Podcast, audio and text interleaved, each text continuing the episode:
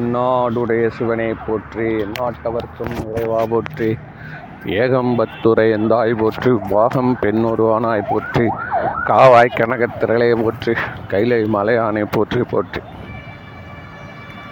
மெய் என்பவர்களுக்கு பணிவான வணக்கம். பதினெண் சித்தர்கள் வரிசையில் நம்ம ஏற்கனவே சட்டைமுனி அவரை பற்றி சிந்தித்தோம் இப்போ அடுத்தது குதம்பை சித்தர். இது என்ன பேருடா இது? குதம்பை சித்தர்னா நம்ம தெரிஞ்ச வரைக்கும் வாயில் போட்டு குதப்புறையடா. பாக்கு போட்டு குதப்புற. என்ன வெத்தலை பாக்கு போட்டு குதப்புறாங்க. நமக்கு தெரிஞ்ச குதம்பைனா இது என்ன? ஒருவேளை அவர் எப்பவுமே அதே மாதிரி பான்பராக் போட்டுன்னு இருப்பாரா? பீடா போட்டுன்னு இருப்பாரா? இது என்ன இது? குதம்பை அப்படின்னா குதம்பைன்றது வந்து தமிழில் அதோடைய மீனிங் என்னென்ன பொருள்னு வந்து பெண்கள் காதில் அணியக்கூடிய ஒரு ஆபரணம். அந்த ஆபரணம் வந்து பேர் தான் குதம்பை. ஆமாம் அவருக்கு இவருக்கு அவருக்கு என்ன இதுக்கு அதுக்கு என்ன ரிலேஷன்னா இப்போ அந்த கதையில் உள்ளே போகிறப்ப தான் நான் அதை தெரிஞ்சுக்கலாம். இவர் அப்பா அம்மாவுக்கு வந்து இவர் ஒரே ஒரு குழந்தையாக பிறக்கிறாரு. பிறந்து அவங்க ஒரு விவசாய குடும்பமாக தான் வாழ்கிறாங்க அவங்க வாழ்ந்துட்டுருக்கிறப்போ இவருக்கு வந்து ரொம்ப அழகாக இருக்கார். குழந்தை பிறந்ததுலேருந்து ரொம்ப அழகாக இருக்குது. அதனால் இவருக்கு வந்து இந்த காதில் வந்து மொட்டை அடித்து காது குத்துறாங்க இல்லையா? அந்த மாதிரி காது போட்டது ரொம்ப அழகாயிடுச்சு. அதனால் இவங்க அம்மா வந்து எப்போவுமே இவரை பார்த்து நீ குதம்பாய் குதம்பாய்ன்னு சொல்லி கொஞ்சுறாங்க. அது வந்து பெரிய பையனாகி அஞ்சு வயசு பத்து வயசு ஆனாலும் அதுவே தான் அவருக்கு நிலைச்சிருச்சு பேர். ஏன்னா அந்த காதில் அந்த தோடு அணிந்து அவர் காட்சிக்கு தரப்போ ஒரு அந்த தோற்றத்திலே ஒரு ஒளி தெரியுது ஒரு அழகு தெரியுது. இப்போ இங்கே தான் வரோம் நம்ம. கதை எப்படி எப்படி வருதுன்னா அது என்னங்க அவருக்கு மட்டும் அந்த மாதிரினா சில குழந்தைங்க அப்படி பிறக்குதுங்க அழகாக பிறக்குதுங்க ஒரே வீட்லேயே பிறக்குதுங்களே. ஒன்று அழகாக இருக்கும் ஒன்று சுமாராக இருக்கும் வச்சுக்கோ. அதனால் வந்து இதெல்லாம் நடக்கிறது இயல்பு தானே. அப்படின்னு நம்ம நினச்சி விட்டுற முடியல இதை. ஏன் அப்படின்னா ஒரு சித்தர் வரார். ஒரு வடநாட்டிலேருந்து ஒரு சித்தர் அவர் மாதிரியே தான் சட்டை நிமிடம் அதுதான். ஒரு சித்தர் வந்து இந்த ஊருக்கு வரார். இந்த பையனை இவரை பார்த்த உடனே இவரை பையனை பார்த்த உடனே அவருக்கு தெரிஞ்சிச்சு. இவர் வந்து முற்பிறப்பில் பெரும் தவம் செய்திருக்கார். அந்த தவம் நிறைவேறும் நேரம். இவர் ஒரு பெரிய யோகியாக இருந்திருக்கிறாரு. அந்த தவம் நிறைவேற நேரம். எங்கள் காட்டில் இருந்து தவம் இருக்கிறப்போ அந்த மரம் வந்து அவர் மேலே விழுந்திருக்குது ஒரு கிளை. சரியான காற்று புயல் அடிச்ச கிழ வந்து அவர் அப்போ தன்னுடைய உயிரை திறந்துட்டார். ஸோ அந்த விட்டக்குறை தொட்டக்குறைக்காக இப்போ திருப்பி வந்திருக்கிறார். வந்து இப்போ இதெல்லாம் முடிச்சுட்டு போ என்ன மீதி இருக்கக்கூடிய தவத்தை முடித்து இறை அருளை பெறணும் அப்படின்றது அவருடைய கருத்து. இதில் என்னன்னா இந்த சித்தர் வந்து எங்கே வடநாட்டிலேருந்து வந்தவர் வந்து இவரை கண்டுபிடிச்ச உடனே இவருக்கு அந்த பழைய ஞானத்தை வந்து தெளிவிக்கிறார் தம்பி நீ வந்திருக்க வேலை இதான்ப்பா அதனால் மற்றதெல்லாம் விட்டுரு நீ இந்த மாதிரி இதை செய் இந்த இந்த மாதிரி பயிற்சிகள்லாம் பண்ணு. மக்களுக்கு நல்ல விஷயங்கள்லாம் எடுத்து சொல்லு. உன்னுடைய நோக்கம் அதுவாக இருக்கணும். இந்த பூமிக்கு நீ வந்துட்டு போகிறன்றப்போ பிற்காலத்தில் வரக்கூடிய மக்களுக்கு நல்ல ஒரு வழிகாட்டுதலும் ஆறுதலும் தேறுதலும் தரணும். உன்னுடைய மொழிகள் அப்படின்னு சொல்லி அருள் உத்தரவு போடுறார். போட்டுட்டு இவருக்கு ஞானத்தை வழங்கிட்டு கிளம்பிட்டார். இப்போ நம்ம ஊர் குதம்பை சித்தர் என்ன பண்ணுறாரு வீட்டுக்கு வரார்.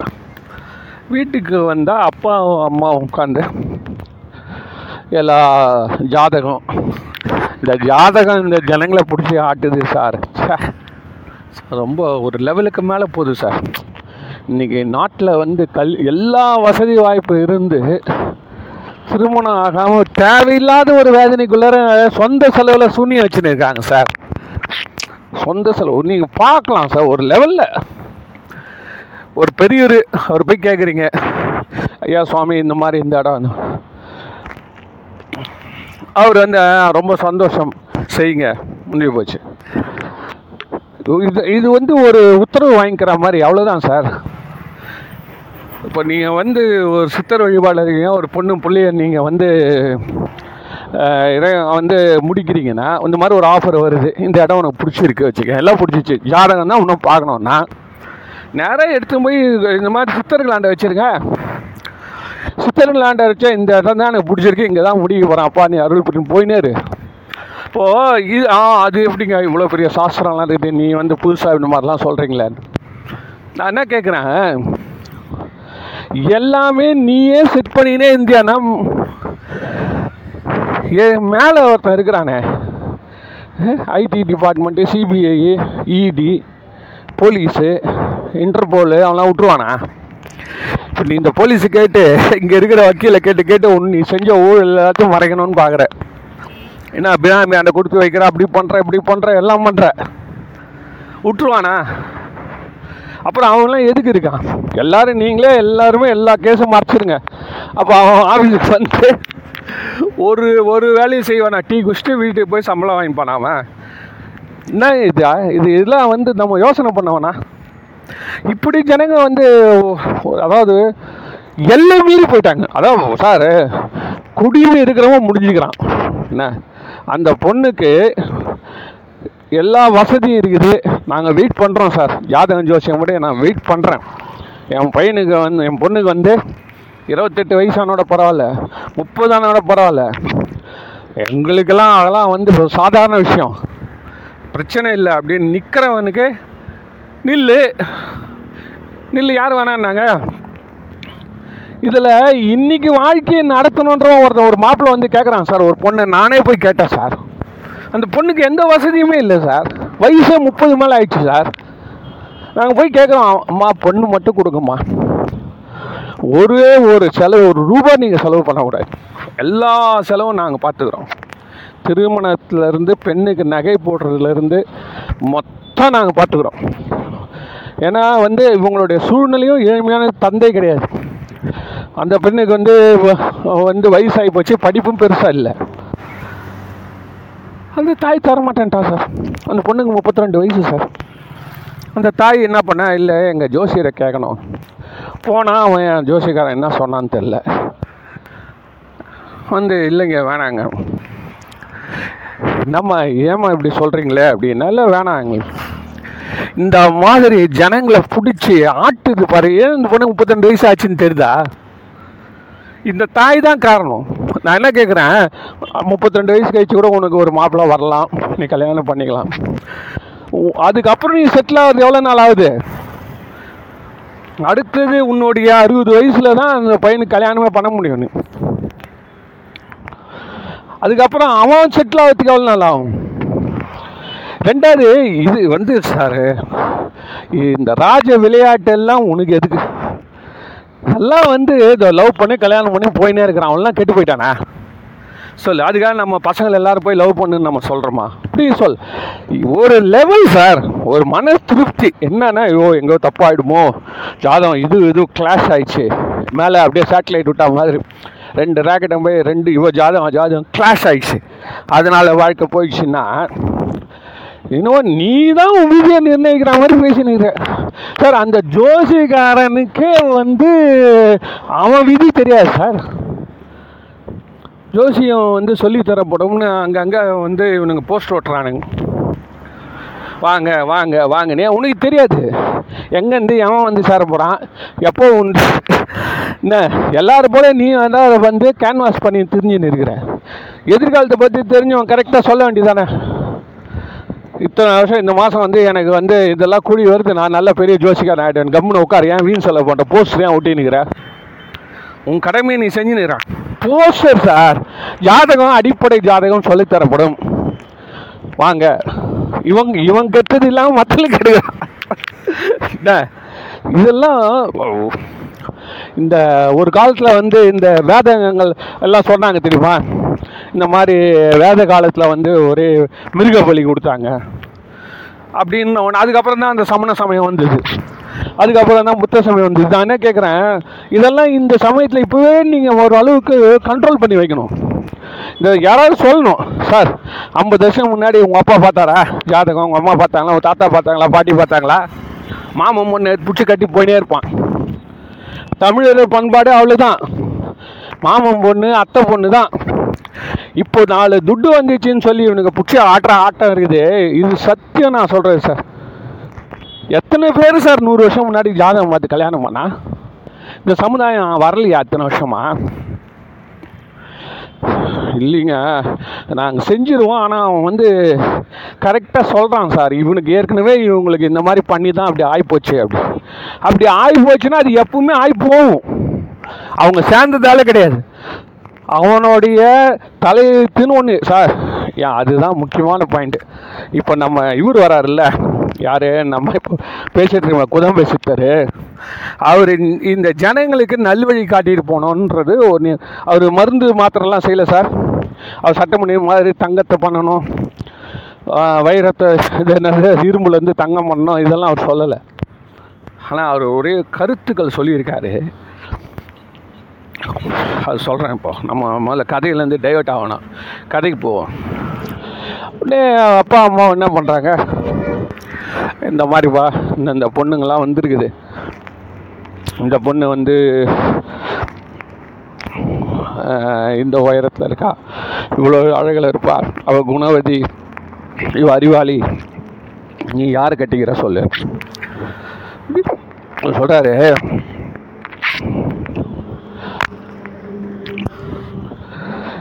எனக்கு கல்யாணத்தை பற்றி நீங்கள் எந்த முயற்சியும் நீங்கள் எடுக்க வேண்டாம். ஏன் அப்படி? ஏங்க ஏன்பா தம்பி? அப்படின்னு அவங்க கேட்குறாங்க அப்போ சொல்கிறாரு இது சில சித்தர் பாடல்களை பாடி காட்டுறார். இந்த மாதிரி வெண்காயம் பால் பால் சாதம் தரக்கூடிய இன்பம் உயிருக்கு உடலுக்கு.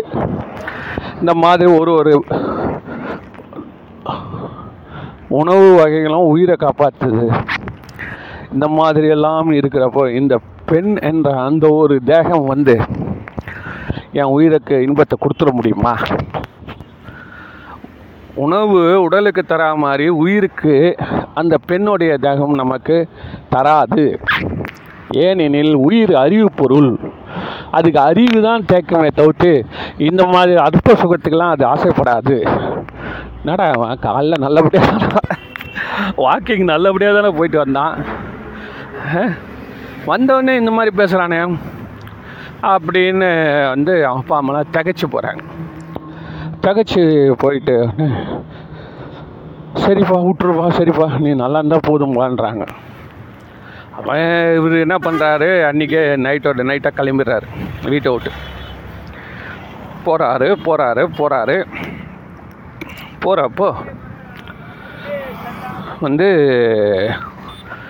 தானாக இவர் கால்கள் எங்கே போகுதுன்னா ஒரு மரத்தடியில் போயிட்டு உக்காடுறாரு அந்த மரத்தடியில் தான் அவர் போன ஜென்மத்தில் பூ அந்த தியானம் பண்ணுறப்போ உயிர் விட்ட இடம். அது உள்ள ஒரு பொந்து இருக்குது அந்த மரத்துக்கு. அந்த பொந்து உள்ள போயிட்டு உட்காந்துரா சார். தியானத்தில். அவர் எவ்வளோ நாள் உட்காந்தாரோ என்ன நடந்ததோ அதெல்லாம் வரலாறு அதுக்கப்புறம் வந்து அசரீரியா வந்து ஒரு இது கிடைக்குது. ஆமாம் க என்ன சொல்கிறாங்கன்னா அசரீரியாக ஒரு வாக்கு வருது.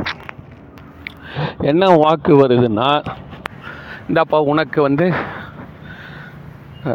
பெரும் திறமைகளை யாரால் யாருக்கும் கிடைக்காத திறமைகளை உனக்கு நான் தரேன் அப்படின்னு கடவுள் மேலே வந்து வந்து என்ன சொல்கிறாங்கன்னா கதையில் வந்து மகாவிஷ்ணு சொல்கிறாருன்றாங்க இது வந்து அவங்க வரலாறுல இருக்கிறது அப்படி அந்த மாதிரி அவங்க சொல்கிறதுனால நம்ம அதை ஏற்றுக்கிறோம் ஏன் அப்படின்னா எல்லா சித்தர்களும் சிவபெருமானை வணங்கினவங்கன்னா இவருடைய ஆரம்ப கட்டம் இது. ஃபஸ்ட்டு ஸ்டேஜில் மகாவிஷ்ணு. ஏன்னு கேட்டால் இவர் அப்போ தான் முதல்ல வராரு. அந்த தன்னுடைய ஞான நிலையை திருப்பி துவக்கிறார். அப்போ இந்த தேவதைகள் இந்த இறைவர்கள்லாம் கொஞ்சம் ஹெல்ப் பண்ணுவாங்க. ஆனால் கடைசியில் போய் சென்று சேர வேண்டியது ஞானத்தின் உச்சி வந்து சிவம் அப்படின்றது அவரே பாடி வச்சுக்கிறார். இந்த ஒரு இன்சிடென்ட் விட்டு அவரு விதமான நோக்கி பல கருத்துக்கள் பல கருத்துக்களை பாடி மக்களுக்கு எடுத்து சொன்னது மட்டும் இல்லை. மய மயிலாடுதுறை மாயவரம். மயிலாடுதுறையில் போயிட்டு சார் ஜீவசமாதி கடைசியில் அங்கே ஆகிறார். இப்போ நீ மகாவிஷ்ணு கும்பிட்டீங்கன்னா நீ ஸ்ரீரங்கத்துலேயோ இல்லை வேறு எங்கன்னா திருப்பதியிலையோ எங்கன்னா போயிட்டு நீ ஆயிருக்கணும்ல? சிவபெருமானு தான் ஃபுல்லாக பாடுறாரு. பாடிட்டு சிவபெருமானே ஃபுல்லாக பாடுறாரு சார் பாடிட்டு என்ன பண்ணுறாரு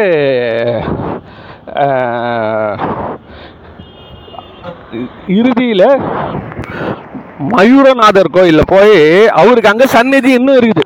இன்னைக்கு மாதம் சார் மாதம் மாதம் பெரிய வி- விழா நடத்துகிறாங்க சார் அவருக்கு உண்மையிலே நம்ம வந்து அறிவு தெளிவு வரணும்னா குதம்பை சித்தர் நம்ம வழிபாடு பண்ணணும். ஏன்னா அவர் ஒரே லைனில் முடிச்சார் சார். நமக்கு பின்னாடி வரக்கூடிய ஜனங்களுக்கு நம்ம சரியான பாதையை காட்டிட்டு போகணும். அப்படின்றதுல அந்த கருத்து ஞான கருத்து மட்டுமே பதிவுபட்டு போனார் சார். ஞான இந்த ஞான கருத்துக்கள் வந்து அதாவது பக்தி கருத்துக்களே இல்லை. நல்லா பார்த்தேன் பக்தி கருத்துக்கள் பற்றி இல்லை. இல்லை இந்த இது சொல்கிற மாதிரி பேர் என்ன? இந்த ரசவாதம் அதெல்லாம் இல்லை. சரி இவர் ஏன் இப்படி இந்த மாதிரி இவருக்கு ஆர்வம் வந்திருக்கு அப்படின்னா அவருடைய குரு வந்து சொல்லிட்டு போயிருக்காரு. அவர் பழைய வாழ்க்கையிலேருந்து எழுப்பினார்ல அவர் சொல்லியிருக்காரு. நீ இந்த மாதிரி பண்ணுன்னு. அதனால இப்போ என்ன ஆகுதுன்னா அசரீரி என்ன சொல்லுதுன்னா அப்பா உனக்கு வந்து மழையை வைக்க வர வைக்கக்கூடிய திறமை வரம் கொடுத்துட்டோம். அதனால என்ன எங்கே பஞ்சப்பட்டினி இருந்தாலும் நீ மழையே வர வைக்கலாம்.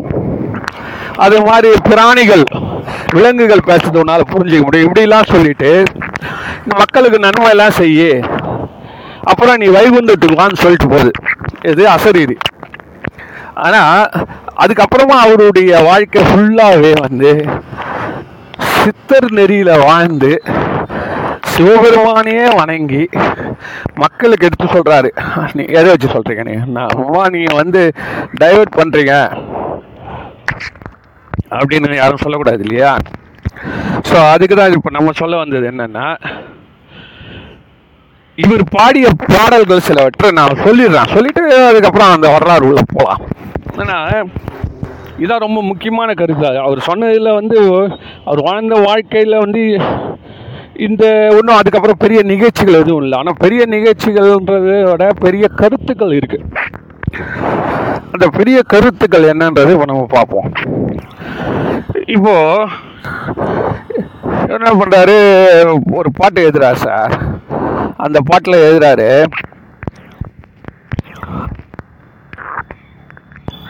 அணுவாய் பல அண்டமாய் ஆன சிற் ஜோதியை துணிவாய் நீ போற்றடியோ?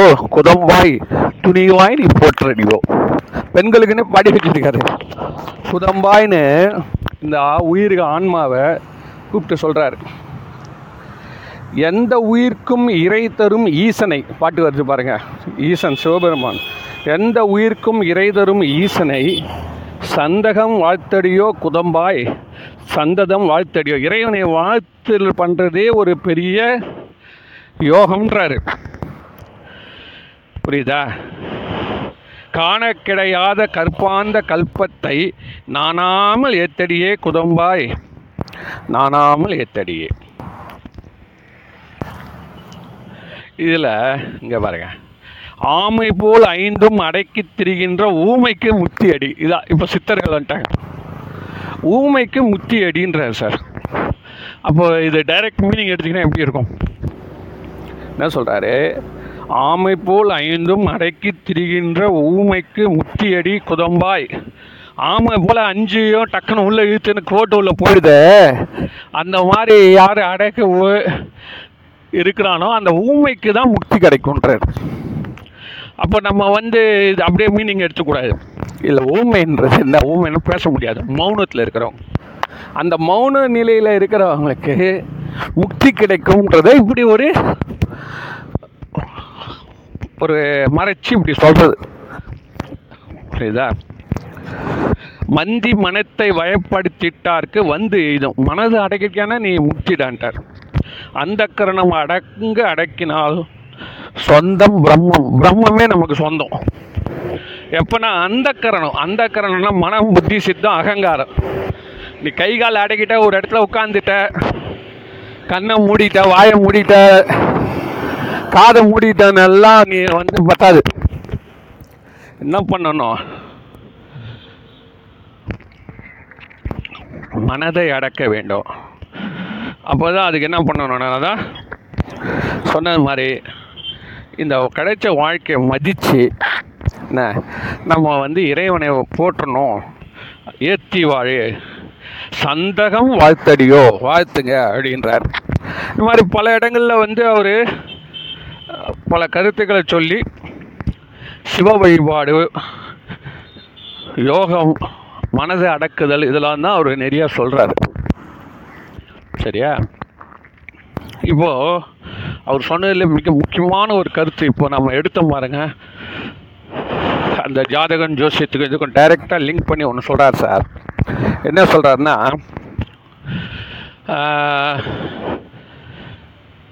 அப்பா அம்மா செஞ்ச புண்ணியம் நம்மளுக்கு வருமா? இப்போ ரொம்பவே சொல்கிறான் அவங்க அப்பா அம்மா செஞ்ச பாவம் சார் திருட்டு சொத்து சேர்த்து வச்சான் சார் அதெல்லாம் இவனை அதான் சார் அந்த குடும்பம் கஷ்டப்படுது அப்படின்னு சொல்லுவான்.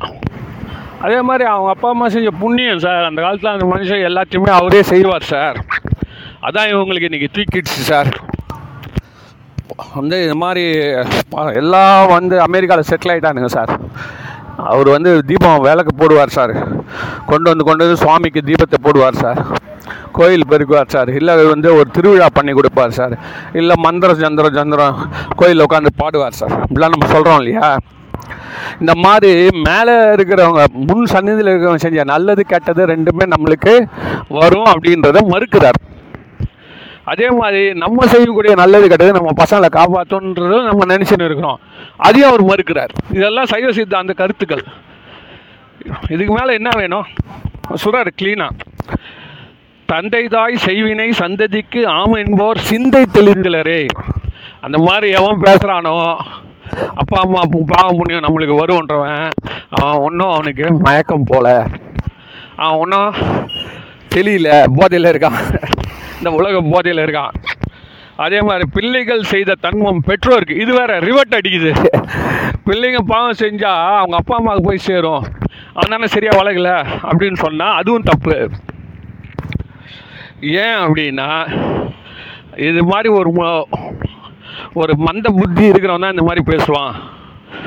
வெள்ளறிவு ஆகும்படி குதம்பாய். பிள்ளைகள் செய்த தர்மம் பெற்றோருக்கு உரு அதெல்லாம் வராது. தன் வினைதான் தன்னை சுடும். இதுதான் ஆணித்தரமாக விளக்கிறார். இது வந்து அவரவர்கள் செய்த வினையே அவரவர்களை போய் சேரும். என்ன? என்னுடைய பெற்றோர்கள் செய்த புண்ணியம் என்னை காக்கவில்லை என்று சொல்லி யாராவது புலம்பினால் அது அவர்கள் அறியாமையை குறிக்கும். அதனால இறைவன் வகுத்த அந்த வினை கொள்கை இருக்குல்ல அதுதான். ஒவ்வொரு உயிருக்கும் அவன் செய்த வினை தான் அவனுக்கு பொறுப்பு சார். வேற யார் தலையில் ஏற்ற முடியும்? சொல்லு. வேற யார் தலையில் ஏற்ற முடியும்? யா யாராவது நம்ம வாங்கிப்போமா? அப்பா அம்மா செஞ்ச பாவத்தை புண்ணியத்தைனா வாங்கிப்போம். அவங்க செஞ்ச பாவத்தினால இந்த உனக்கு கொரோனா வருது புடி. கழுவு அப்படின்னா. ஏங்க அவந்தாலும் செஞ்சது நான் என்ன பண்ணுவேன்? கடனே கட்ட மாட்டேன்றான். அப்பா அப்பா அம்மா வச்ச கடனையே எவ்வளோ கட்ட மாட்டேன்ட்டானா பசங்க நாங்கள் ஏன் கடன் கட்டணும்னா எங்களுக்கு ஒன்றும் கிடையாது போ. அதனால் அந்த குடும்பத்துக்கு ஒரு அவமானம் வச்சடா அவர் கை நீட்டி வாங்கியிருக்கிறாரடா. இப்போ அவன் கொடுத்தவன் என்ன கதி ஆவான்டா? இந்த மாதிரி அவருக்கு பழி ஆகிடுமே எவ்வளோ பெரிய ஒரு அவங்க குடும்பம். அதெல்லாம் முடியாது சார். பொண்டாட்டி திட்டுவா சார். எதுவும் வார்த்தைலாம் எதுவும் விட்டுறாதீங்கன்னு சொல்லி அமைச்சிருக்கா மனைவி சொல்லி அமைச்சிருக்கா நான் கொடுக்குறேன் நீ கொடுக்குறேன்னு சொல்லாதீங்க. உன் அண்ணன் கொடுக்கட்டும் நீ கம்முன்னு இரு. அண்ணனுடைய சொல்லியிருப்பா. நீ முன்ன போயிடாத. என்ன?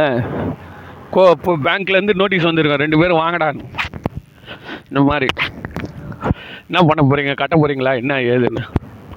அதனால் இது இது இதெல்லாம் வந்து எவ்வளோ வந்து தெளிவாக எழுதி வச்சுருக்காங்க தெரியுமா? க்ளீனாக எழுதி வச்சுருக்காங்க.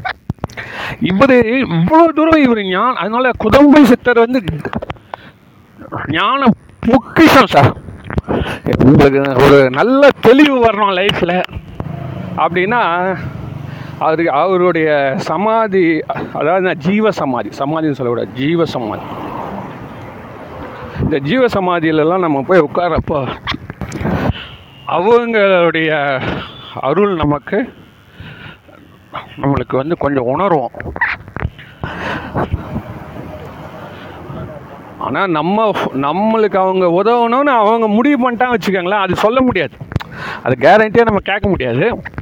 ஆனாலும் இப்போ இந்த அந்த பெரிய ஏற்கனவே பார்த்தோம் அந்த சாமியார் தானே இவரை கண்டுபிடிச்சி கொண்டு வந்தார். அது மாதிரி நம்ம பூர்வஜன் புண்ணியத்துப்படி நம்மளுக்கு அவர் ஹெல்ப் பண்ணலான்னு இருந்தது வச்சுக்கோங்களேன்.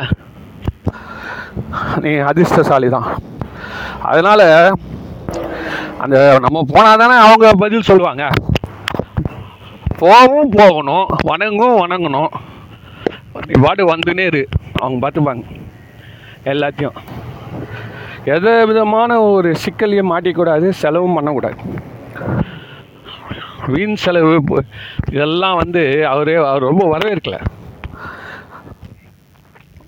ஆடம்பரம் இல்லாத எளிய முறையில் உங்களால் என்ன செய்ய முடியுமோ எளிய முறையில் செய்யும் அருணநாதர் சொல்கிற மாதிரி தான் ஒரு நொய்யில் பிளவுனா எடுத்துக்கொடுறா. உன்னால் எதுவுமே செய்யலை உன்னால் ஒரு அரிசியை உடைச்சாது கொடு. அவ்வளோதான் நான் வந்து எதுவுமே வந்து இறைவன் வந்து, நீ குத்து தான் ஆக போதான் என்ன? என்ன? அதனால் அந்த கில்ட்டி கான்ஷியஸ் யாருக்காவது இருந்தது வச்சுக்கலாம் அதுவும் வேண்டாம்.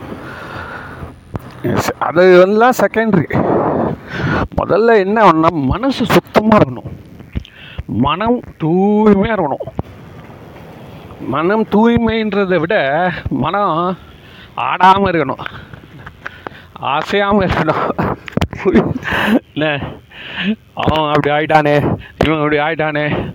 என்னை வானே கூப்பிடலையே கல்யாணத்துக்கு வந்து கூப்பிட்டு போகிறோம் சார்.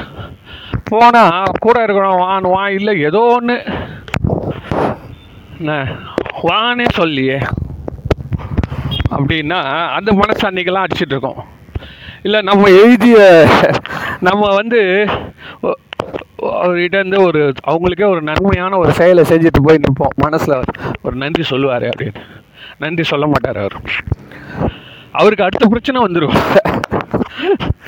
ஒன்றும் இல்லை நீ ஒரு பையனுக்கு வந்து ஒரு ஆதார் பிரிண்ட் எடுத்து கொடுக்கணும் அப்படின்னு ஒருத்தன் கேட்குறான் சரி நீங்கள் எடுத்து போய் கொடுக்குறீங்க.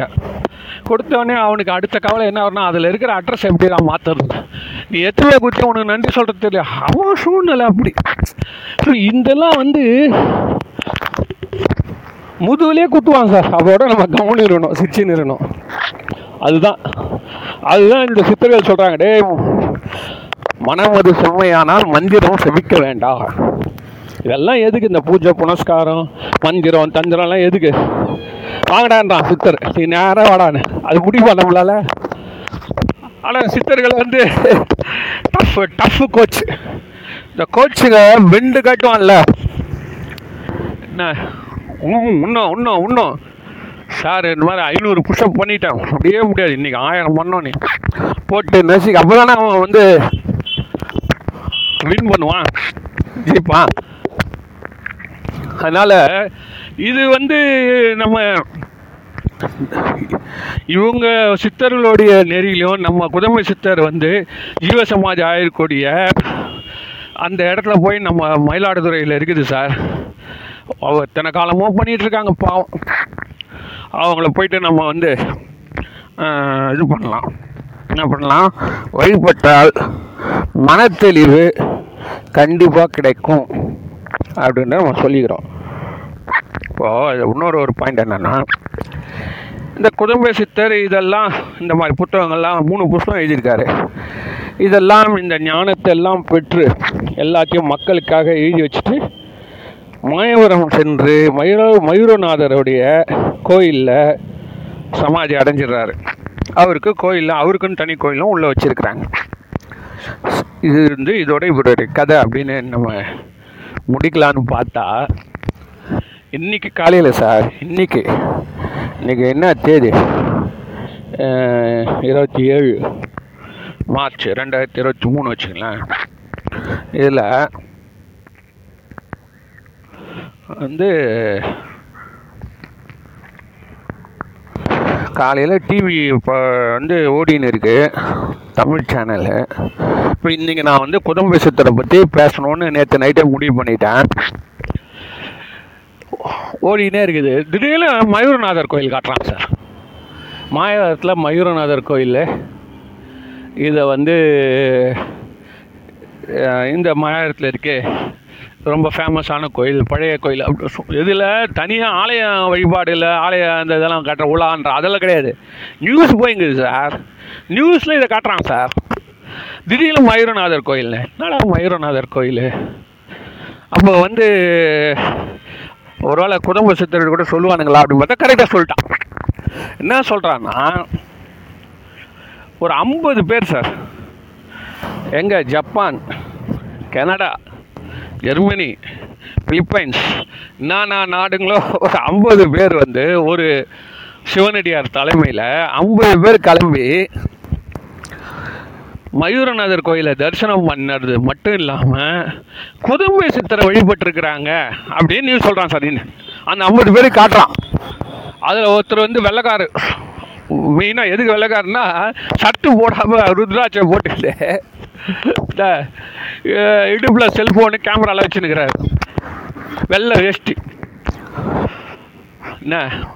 பூணூல் இல்லை பூணூலுக்கு பதிலுக்கு குறுக்க ஒரு பிளாக் பெல்ட்டில் வந்து அந்த பர்ஸு பவுச் பவுச் தொங்குது. அப்புறம் லேடிஸு ஜென்ஸ் எல்லாரும் ஒரு ஐம்பது பேர். இவங்க வந்து குதும்பை சித்தரை வழிபட்டு போகிறாங்கன்னா அவன் என்ன வந்தவன் முட்டாளா? சார் எங்கே இருந்து இந்த நாட்டுடைய பொக்கிஷம் எங்கே இருக்குதுன்னு அவன் உணர்ந்து வரான் சார். ஐம்பது பேர் திருநீரிட்டுன்னு இருக்கான் சார். இதெல்லாம் வந்து இப்போ நம்ம இப்போ நான் பேசுனேன் இப்போ இதெல்லாம் என்னுடைய முயற்சின்றதே இப்போ இல்லைன்றது தெரிஞ்சு போச்சு. நீங்கள் கேட்குறீங்களே இது உங்கள் முயற்சியும் கிடையாது. அவர் வெளிப்படுறாரு. அவ்வளோதான் நம்ம சொல்ல முடியும். நீங்கள் வேணால் இதில் போட்டு பாருங்கள் யூடியூப்லேயோ இல்லை இதில் சர்ச் பண்ணி பாருங்கள் சோஷியல் மீடியாவில் மயூரநாத கோயில் குதம்பை சித்தர் வெளிநாட்டு என்ன சொல்ல விருந்தினர்கள் வழிபாடுன்னு போட்டுங்களேன். நான் சொல்கிறது உண்மையாக பொய்யா வந்துடும் எப்படி சார் இது இவ்வளோ அற்புதத்தை நிகழ்த்துறாரு? அதை சொல்ல முடியாது. இப்போ நம்மளுடைய திங்கிங் அவருடைய திங்கிங் எங்கே செட் ஆகுதோ அங்கே நம்மளுக்கு அருள் வந்துடும் நம்ம வேலை என்னன்னு கேட்டிங்கன்னா நம்ம கடமையை செஞ்சுட்டே போகணும். அதே நேரத்தில் இந்த சித்தர்கள் எல்லாருக்கிட்டேயும் நம்மளுடைய பக்தியும் வணக்கத்தையும் தெரிவிச்சுட்டு நம்மளுடைய குறைகள் இருந்தால் சொல்லிட்டும் வரலாம். அதுக்கு மேலே அது அவங்களுடைய இஷ்டம். நம்ம கஷ்டப்படுறோன்னு அவனுக்கு தெரியாதா? அவனுக்கு தெரியும். இருந்தாலும் நம்ம மனசு அடங்காது. ஒன்று சொல்லிட்டு வந்தால் தான் நம்மளுக்கு கொஞ்சம் நிம்மதியாக இருக்கும். அதனால் வந்து இந்த குதம்பை சித்தருடைய பாடல்களை நாம் அனைவரும் கண்டிப்பாக படிக்கணும். அது புரியாது. விளக்கம் யாரும் சரியாக எழுதலை. ஆனாலும் அவர் சொன்னது ஒன்றே ஒன்று சுருக்கமாக நான் சொல்கிறேன் என்னன்னா மனசு அடங்கணும். மனசு அடங்கிறதுக்கு பெரும் வந்து பூஜை முறைகளோ வழிபாடுகளோ அவன் இவன் தோலை தோப்பலாம் செலவோ எதுவும் கிடையாது. மனசு அடங்குவதற்கு நீங்கள் இந்த மாதிரி ஞான கருத்துக்களை தொடர்ந்து பயிலுங்கள் இறைவனை வாழ்த்துங்கள் அப்படின்றதான் அவர் சொல்கிறார் அதே மாதிரி சிவனடியார்கள் ஞானிகள் சித்தர்களுடைய தொடர்பு செலவில்லாத தொடர்பு. இதை நீங்கள் வச்சுக்கோங்க. ஏன்னா அந்த துட்டில் தெரிஞ்சிடும் சார் ஒவ்வொருத்தனுடைய ரிலேஷனும் பணத்தை ட டச் பண்ணிட்டானா நீ அவ்வளோதான் சார் தெரிஞ்சுக்கலாம். ரைட்டு இவங்களுக்கு இதுதான் நோக்கம்ன்றது என்று சொல்லி இன்னைக்கு இதை நான் நிறைவு செய்கிறேன் நன்றி வணக்கம்.